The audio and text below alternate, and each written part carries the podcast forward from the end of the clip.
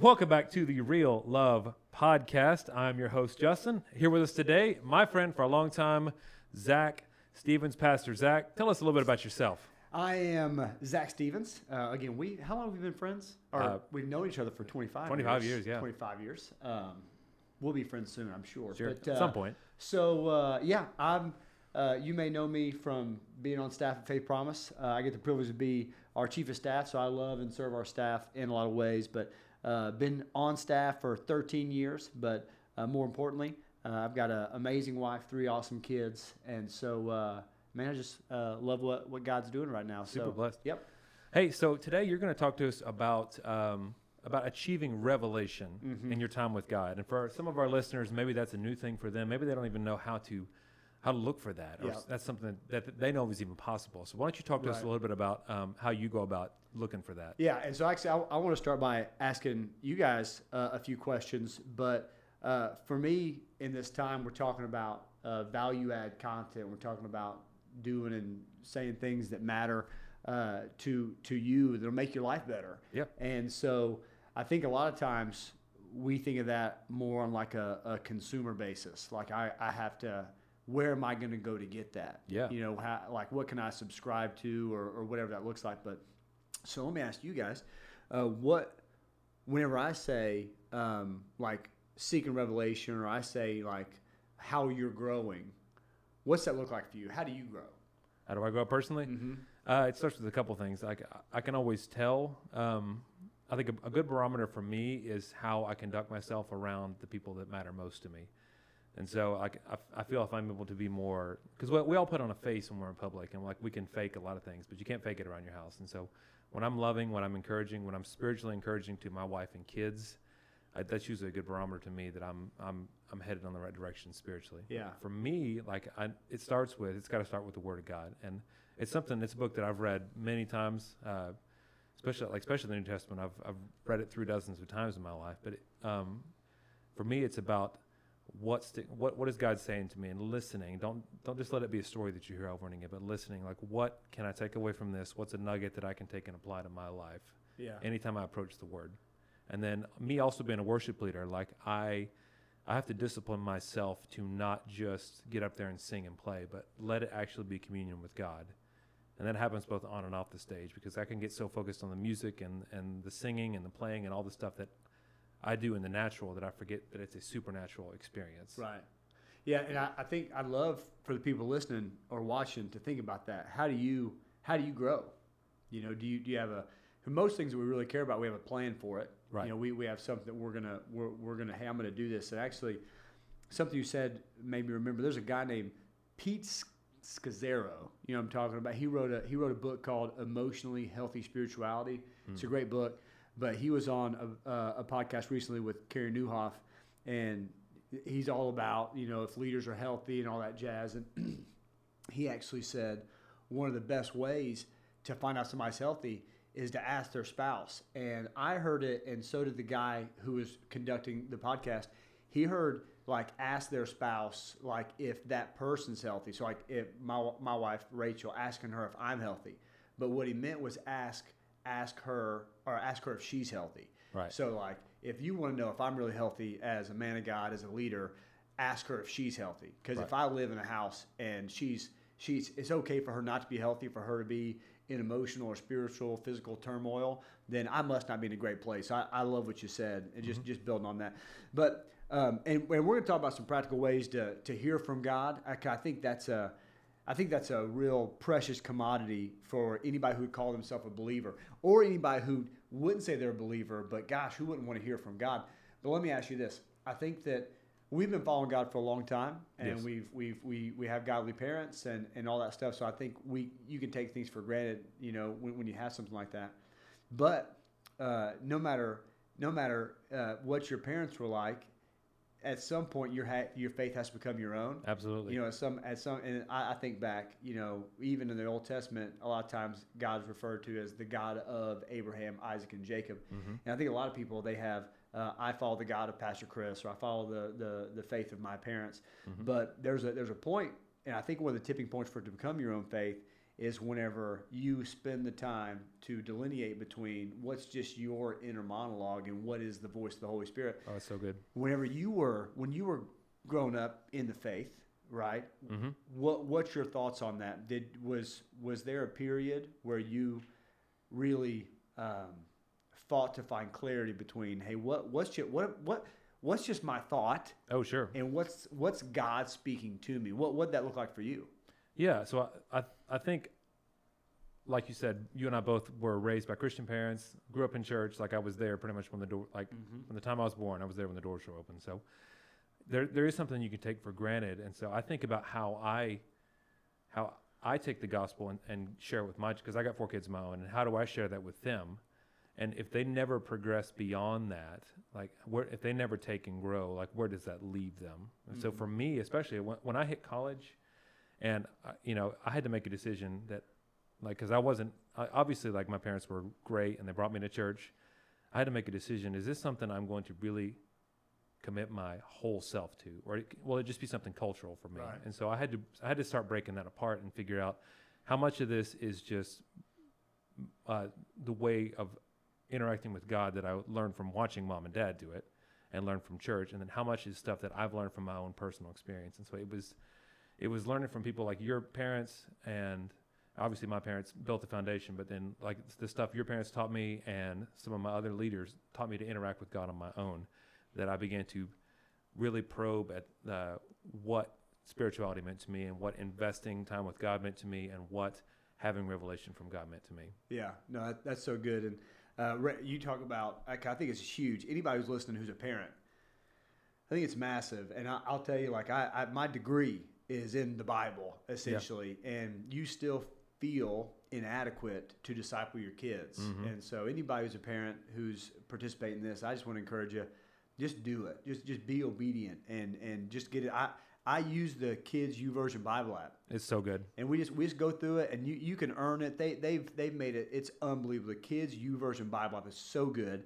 So we use that and we talk about it. I just think that's massive. Rach and I are working on a breakout for parents, and we sat there at home. We prayed, what's the most important things that parents should know? And we really came to parenting on purpose, which leads into what I would say. And I'm going to give you some practical ways to how I hear God's voice anyway on a consistent basis, and, right. and how it moves me and changes me. But I really thought a lot about that growing up. I got called to ministry at a young age, and I got the privilege to preach at a young age. And so processing, like, what's my voice? What are my thoughts? And what are God's voice? Like, what's God's voice? Like, what's his thoughts? And that was a beast for me. Mm-hmm. You know, it's just hard. And I think that doubt, and fear, anxiety, I think those are some of the most choice weapons of the enemy on us. But what I came to is if it honors God and I hear it, I'm just going to assume it's him. Right. And so, but because really, honestly, the most important thing, in my opinion, the most important thing is not hearing, but obeying. You know, in James 5, James talks about, hey, show me your faith. I'll show you my faith by my works. Right. You know, faith without works is dead, all that stuff. But I really do think the reason that we're to hear God's voice is to be obedient, is to do those things. And Drew, what was that? Was it Ephesians 4 we preached out of a few weeks ago about losing the sensitivity? Yeah. The message that you gave. Yeah, but I think that part in there about losing sensitivity to the Holy Spirit, I think that's what's gotten us in the world that we're in right now, where people are so desperate for what does my political party think, or what does this influencer think, or all that kind of stuff. I mean, do we put near that sort of virtue, that sort of anticipation, that sort of just almost like an anxiety to hear? Right. There's people that I follow that I look for their post every day, and I want to see it. Like, do we look for God's post every day? Right. Do we want to see what that, because I know that the Bible doesn't change, but it's a living word. Like, it's there for what we need. So, but whenever we hear from him, we don't obey, we end up losing that sensitivity to it. Totally. You know? And so, again, so let me ask you, how do you hear God's voice now? So like if you're like on a consistent basis, you're wanting God to speak into your day-to-day life. Like how do you pursue that practically? Well, it has to come through prayer, and you have to cultivate that discipline of learning to listen to God, because we get so fixated on bringing our request to God, which is a scriptural thing, mm-hmm. you know, but at the same time, taking time to, in your prayer, be silent and hear. That's the first thing. And honestly, like you talked a second ago about how do you differentiate between your inner monologue versus this is God speaking to you. I think the more you seek to align the inner man with the purposes of Christ, the more your inner monologue, whatever you want to call it, your conscience, sure, will point you back to the things of God by default. Yeah. And so, like, if you're looking for revelation on, hey, should I take this job? Should I do X or Y? Like, you hopefully you have made yourself so in tune with God that you know which choice will, like you said, glorify God and give him the most honor and glory. And you can, even if you don't necessarily hear God saying you should take this job or you should marry this person, or because it doesn't always work that way for every right. person, but you can passionately pursue the things of God. You can immerse yourself in his word, and you can use that as a measuring rod to know this, I believe, will give me the most, this will bring God the most glory. Right. And so you train your inner man to want the things of God. Right. It's almost like It's like Psalm says, like, if you delight yourself in the Lord, and he will point your desires towards his purposes. You know right. what I mean? Oh yeah. And I think that it's funny. I do this, and maybe you guys are all more spiritual than me, but I want God to give me these big, deep revelations sure. of, you know, where's the next campus go? Right. You know, who's the next campus pastor? You know, just whatever it might be. I'm asking for these huge things, but if he asked me to pray for somebody in the grocery store and I'm too busy, right? You know what I'm saying? Or why would he trust me with something that's like this big, bold thing? Sure. And I can't be obedient. And that goes back to, again, if you hear something, and I think that this would revolutionize. I don't think just Faith Promise. I think the church at large, our nation, our world, if believers just whenever they hear something, if it is biblical, which again goes back to we have to be in God's word, you know, right. So he can bring that to our heart and our mind. But also so that we can, if we'll just be obedient, like what he could do through us. But so for me, going back that the question, hey, how do I hear from God? That's one of the things I'll pride myself on. Something I really desire is. I want to get revelations from God. Mm-hmm. And there's a couple of parts of that I want to make sure that we talk about. But there's some people listening that when you talk about getting a revelation from God, that seems pretty lofty. That seems sure. That seems wild. But you're like, why would God talk to me? Exactly. But I think that's it. Is that whenever we look at how our life and the Bible uses the ship analogy a lot, you sure. know, and it talks about it in Ephesians 4. It talks about it in James chapter 1, not to be tossed back and forth. But whenever, if the content you're taking in, this guide in your life, if it's the world and not the Word, then you're going to be tossed all over the place. Absolutely. So going back to that revelation from God, that is not something that's for just Pastor Chris. That's not something that's for people who are paid to work at church.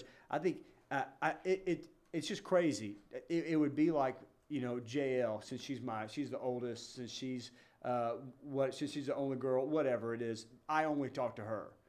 I mean, there's a reason God orchestrated it where he set up that to be Abba. He set up to be our Father. You know that. And again, not everybody has a great relationship with their dad or whatever that may look like. But I think part of what's so special about that analogy is something so special about that reality is that, you know, he wants to talk to us. He wants to hear from us. And so as we talk about getting a revelation from God, I think that it's massive. It's so big that we know that God wants to give that to any of us. No question. He wants to talk to us. So. Again, so what it looks like practically for me, again, I think that there's value just in us dialoguing about it, but I'd love to give you some how-tos. I'd love to give you some tangible things to do. And so for me, I follow the Bible reading plan. Mm-hmm. Right now I'm doing two things. I'm doing the Bible reading plan, Faith Promise Bible reading plan, and then I do the New Testament once a quarter. And I do the New Testament on the YouVersion, the adult YouVersion app, and a lot of times I listen to it, and I highlight while I'm in it, whatever. But that's what I do, is I do those things. And so I do the Bible first. I'm doing the Faith Promise Bible reading plan, and I'm not like a super fast reader. That's not me. You know, there's people who can just speed read it. That's not me. It probably takes me 15, 20 minutes to do that. The Faith Promise Bible reading plan, and then 3 to 5 chapters out of the New Testament, somewhere in there. And you don't have to do that, but at least the Faith Promise Bible reading plan. And then what I'll do is I pick, because you have two, I'm going to talk about two things. First, you have reading the Bible, and then you have prayer. Mm-hmm. And I think both those things are very daunting for anybody. They're daunting for me at times, but I think they're daunting for people at times. Actually, you've been in church, you've discipled a lot of people. What have been some of the biggest reservations that you've heard people have from getting into their Bible? A lot of times people don't know where to start, mm-hmm. and once they do pick a place to start, it's hard to understand like what it is, because sometimes there's a lot of words, or there's a lot of concepts in there that are, if you're new to the faith, if you're new to Christianity, it's going to be hard for you to unpack without some kind of context or some kind of reference to accompany you. And so like if you just go to the bookstore and pick a Bible off the shelf, you're not going to have that necessarily. Right. And so learning to find the resources to accompany your study is a big step for some people. Yeah. And there's a lot of stuff online, honestly. I know your dad likes blueletterbible.com. Mm-hmm. That's got a ton of helpful stuff. And a lot of times, like your Bible will have an index or a concordance in the back. You can check cross-references, that kind of stuff. But I think that, I mean, honestly, I think that's even probably a little bit deep. Is it? Well, I think so. You talk about Blue Letter Bible. I mean, you would go to that to get like Greek and Hebrew and stuff. Sure. I don't think most people, that's where they are. Right. Honestly, you know, you talk about the Bible, you talk about getting into it. First mm-hmm. of all, I think the best place to start is John. I agree. I think John, the Gospel of John. So it's broken up into two, the Old Testament and the New Testament, right? And whenever you think about the testaments, right? And just to give you a little Bible trivia today. Essentially, the Old Testament, New Testament, that's called, the Testament is another word for covenant or promise. Right. So the old one, the promise before Jesus and the promise after Jesus. But either way, I really think that the best place to start is in John, and just to give you something like that. But then I think that the best thing to do is a practical conversation, right, with somebody. Again, at Faith Promise, we do groups, and I think that's massive. But either way, I want to make sure that we stick on this. So the Bible, and again, I think you're hearing there's three guys at the table who've we've been studying the Bible for a long time, mm-hmm. and it feels daunting. And again, I think that is the enemy trying to cut us off from our lifeblood there, from God's Word. There's still things I don't understand. I've been reading it for 35 years now. 100%. And again, I don't think it's about understanding. I think it's about obedience. Right. You know, it's living by faith, not by sight. But so again, going back practically, what I'll do is I'll read those two sections of the Bible like we talked about, like the Bible reading plan. And if you do the Bible reading plan, it's got Old Testament, New Testament, proverb, and a psalm. It's cut up pretty good, so you get a good variety in there. But what I do is I pick 1 to 3 verses. Mm-hmm. I don't stop and pick it. Then I highlight or whatever. I highlight my Bible. I don't know. Some people think that's sacrilegious. I highlight, and then what I do, it forces me to go back. It forces me to go and to review the ones that I marked, right, and then I write them down in my Bible. And so what that does is that transitions me into my prayer time. And so I go from there. And again, just let me remind you, all this is about getting revelation from God. All this is about not just waiting on Pastor Chris or myself or anybody to give you a word on the weekend or on social media, which we're happy to do that, and it's an honor, it's a privilege, and we love desperately to be able to do that. But this really is, I mean, we're expected to do this. It's a personal relationship with God. Mm-hmm. We don't want you to have the faith of Abraham, Isaac, and Jacob, or the faith of Pastor Chris, or the faith of your parents. We want you to have your faith because you have a purpose to achieve what God's called you to. So what I'll do is I'll get into God's Word, and I take it down, and then I write it. So let me ask you this, Justin. How do you get into prayer? Like how are you? So if you boil down growing as a believer, I think you shrink it all the way down to, you know, the Word, prayer, and community. Right. So how do you get into prayer? I think that's another daunting discipline for believers of all maturity. Right. So when I was taught to pray a long time ago, I mean, there was a model given to me, and you may know it, it's the Acts model. Mm-hmm. And so, yeah, I think you just start building a foundation. So it's an acrostic, it's ACTS, adoration, confession, thanksgiving, and supplication, which is a fancy Bible word for this is what I need you to do, God. So you, but it always has to start first off with adoration. I'm going to center myself on what I know to be true about God. So I'm going to start by worshiping and thanking him for who he is and giving him praise. And that helps reinforce his position, my position, and almost helps, it's recentering because it grounds you in the truth about what is true about God. Confession, that's a biblical thing. I think it's 1 John 1:9, like confess your sins.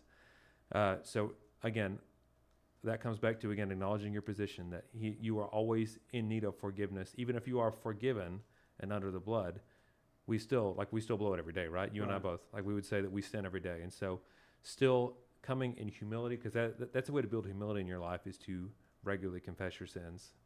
Thanksgiving and acknowledge, just take some time to be thankful, and you'd be amazing how that changes your mood and your perspective on God. And then finally, once you've done all that and you've come to God, you've worshiped him, you've confessed your sins, you've thanked him for how much he has blessed you, because like we could sit here for the rest of the day and just list how much he's blessed us. Mm-hmm. Then and only then do you go to God and say, God, please help work in this area. And so quickly we get that out of order and we come to God with what we need rather than first reminding ourselves of who he is, why he's worthy of worship, everything he's done for us, and our position in need of his forgiveness. Yeah. And so for me, like when I was taught that way, it almost helped like redefine, because you know, like you pray simple prayers, thank you God for this food, yada yada, when you're a kid. Right. When I was taught that way, it helped recenter what the purpose of prayer was, because it's not just me talking to God and asking. That's part of it. I'm not just asking God for things, but there's so much more to it, because it's me. Again, it's a way to worship God. It's a way to humble yourself before the Lord of the universe. It's a way to express your thankfulness. And then also it's a way to make your request known to God, because all those things are scriptural. Yeah. And there's so many different ways to pray. I think that's huge. You know, for me, I do that where I get in the word, and then I'll tell you this, and I have one more question and we'll be done. But I get in the word, I'll grab those one or two, three passages, I'll write them in my Bible. And what that gives me opportunity to do is that gives me opportunity to, I'm not just praying what I feel. You know, again, like doing what you're saying, but it gives me opportunity to every day for God to ingrain some of his word into me. Mm-hmm. And I don't have great handwriting. I wasn't the best student, but it gives me opportunity to put everything else out and write it down. And I actually, one more thing that I'm going to share that's been huge for me, but I'll write that down. And then I'm asking God for really Romans 12:1 and 2, but Romans 12:2 says not to be conformed to the pattern of this world, be transformed by renewing your mind. And again, like we do that through his word. Mm-hmm. But going back to what you said probably 10 minutes ago when you were talking about not just like asking God for stuff, but listening. And I think that's huge. And, and John Maxwell, who's one of pastor's mentors, says that's all his prayer time now is just waiting and anticipation and listening. And so what I try to do is I try to ask God at least one question a day and stop. And so probably the best question, which I want to ask you, and I encourage you, if you're with us, to stop and think about this question.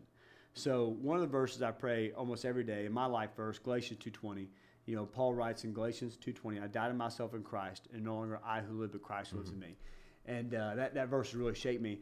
And for some reason, it's just a couple days ago on September 2nd, I was writing that down, and then God just stopped me, and I just wrote, what would I do different? Oh, sorry, what would you do different? So if that verse was true today, if I really were to live, it's not no longer I who live, but Christ who lives in me. What would Jesus do differently today than what I plan to do today?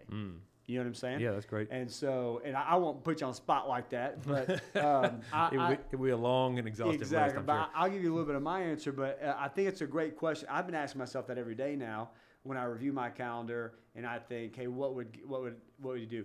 And just to tell you, I had a meeting today. Man, it's just hard. It's just hard. And part of what Jesus would do if he lived my life today is he'd say the hard things too. Yep. You know, I believe that he's gonna share the gospel, the good news, but he's gonna say the hard things too. He didn't hold back on the Pharisees. He didn't. And so, but for me, the biggest thing that God really laid on me, obviously, share the gospel, build relationships. But what God really laid on me that he would do is that Jesus would just wait on God. You never see Jesus rushed. Mm-hmm. And for me, I so desperately want to see Faith Promise grow, and I want to see God move, and all the things I want are good. But it's so funny how the enemy takes me wanting good things from God, and because I want them done so bad, I make them about me. Mm-hmm. And he robs all my joy, he robs all my peace, he robs all my patience. And so, just to recap, God desperately wants to give us revelation. Absolutely. And so, and the ways that we would do that is through the Word, and then again taking that Word, using it to transition to prayer, writing a couple of things down that God may be speaking to you. And then what I want to ask you to do is I want to ask you to ask God one question that you got out of that scripture, and wait. Mm. And listen, mm-hmm. and write down what he says. And I sincerely think if we could get to where we're doing this 3, 4, 5 times a week, man, it would just be a game changer. And I think he's a good father. Absolutely. He's going to answer us. And so I just think our lives would be desperately more enriched. Absolutely. If we'd be seeking revelation from God. Right. Drew, you have any final comments for us? Any corrections? Yeah, I had a couple things. One of the things you guys talked about was ways to spend time with God. And a couple of things found and just made note that you guys said schedule a time if it's something that matters to you. Ooh, schedule good. A time. Yeah. An idea is a closet retreat. Most people's closets may not have room on the floor, but you can always make some room just enough for you to sit down, mm-hmm. have a closet retreat, a time with God. Use drive time wisely. What Pastor Zach said, write out scripture or write out something that God said to you. Actually physically write it down with a writing implement of some mm-hmm. variety. Pray a psalm, listen to worship music. Obviously a verse, if you're wanting to memorize a verse about prayer, classic 1 Thessalonians 5:17, pray without ceasing. The prophet Samuel in 1 Samuel chapter 12 talked about prayerlessness being a sin. Ooh. So that's something if you want to look up. Read about, obviously, the prophet Samuel is a guy who knew about meeting with God. Mm-hmm. Thought you guys might find this interesting. The term quiet time, where it started, it actually started in the 19th century. A couple of guys came up with it. It was picked up by InterVarsity, the Navigators, Campus Crusade for Christ, and eventually Billy Graham in the 1950s. That's when it really boomed. But when it first was coined, the term quiet time, it actually was also called in that moment the quiet hour. Hmm. So if you're curious about, oh, how long should a quiet time be? When literally the term quiet time was coined, it was actually interchangeable with the concept, the quiet hour. So maybe that's a good idea for having how long your devotional can be. If you can make sure to schedule that kind of time. Justin, you may have to grow into an hour. You have to grow into that for sure. But that's it's just interesting that's where it came from, is that idea. Yeah, can I ask something you said real quick? And I was sassed about going too long, but I really think it's Drew. Let's blame Drew. You agree with that? Okay, mm-hmm. Two things. One, he talked about when you have your time with God. Something that was told to me, it's a little old school, but in Ephesians 6, it says that it talks about put on the full armor of God. Mm-hmm. Well, a lot of us relegate our time with God to before we go to bed, like we just read till we fall asleep. But why would you wait to put on the full armor of God and go to sleep? Why would you not do it before you go into battle each day? All the monsters under my bed. All the monsters under your bed. That's a great. You had triplets, so that's probably very true for you. Yeah. But then also, I look at it as tithing. So the tithe is the first. The best part, yeah. And so I give the first part of my day to God, and so I can survive the day. But that's good. Justin, you talked about acts, so just to bring that back around for anybody that's looking to remember that again. So acts, adoration, worship, who God is, confession, spotting and confessing the sin that's in your life. As Justin said, it also helps you with humility, thanksgiving, thanking God for what he's done, supplication, which is just a fancy word for God, please help me. Mm-hmm. Reading the Bible, a couple of things. Guinness Book of World Records. Any guesses how many copies of the Bible have been printed? Just off the top of your head. Oh, gosh. 5 billion. I'd say 3 billion. Are you serious? Did you look this up before? No. It's 5 billion copies. Oh, nice. 5 billion copies. The next closest is in the hundreds of millions. What's, so the Bible is. I think it's the Quran at 800 million. Oh, there we go. Is it really 5 billion? 5 billion copies. That's an estimate. There's no way to know. So it happens when you pray, people. It's a lot of Bibles out there. The two websites that Justin and Pastor Zach talked about, BibleGateway.com is a great reference. Yes, BlueLetterBible.org. If you're a Faith Promise, or even if you're not a part of Faith Promise, the Bible reading plan is actually available. FaithPromise.org/Bible-plan. That's faithpromise.org/Bible-plan.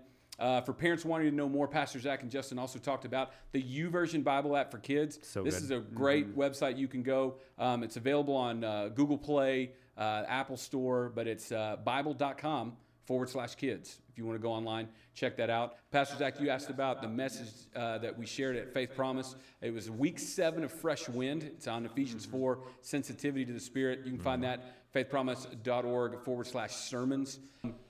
Proverbs 3, Justin, you were asking, Proverbs 3, verses 5 and 6. Trust in the Lord with all your heart and lean not on your own understanding, and in all your ways submit to him, and he will make your path straight. And then the last, Pastor Zach shared, book of John. In the New Testament. It's the 4th book in the New Testament. I'd give you a page number, but 5 billion copies of the Bible. They're page all different. Numbers vary a little bit. Well, obviously, like microwave. It's on page 1500. That's a large print Bible. 500. Do you need readers with those? 700. Comes with the magic, like magic glasses. That's all I had. Awesome. Thank you for that, Drew. Well, to wrap up today, it's been great word. Thank you so much, Pastor Zach, for sharing that with us. Again, Revelation. If you pursue it, it will absolutely. I don't think it's overstating it to say it will absolutely change the way you live. It will change the way you walk. It will change the way your relationships function, and it will help you become more in tune with what God designed you to be, because He has an amazing plan for you and for every single person. We love you. We want to continue to add value to you. We'll keep posting these podcasts. Tell your friends about it. Share it, and. Pass along the link to all the platforms that it's on. We love having you guys, and we'll see you next time.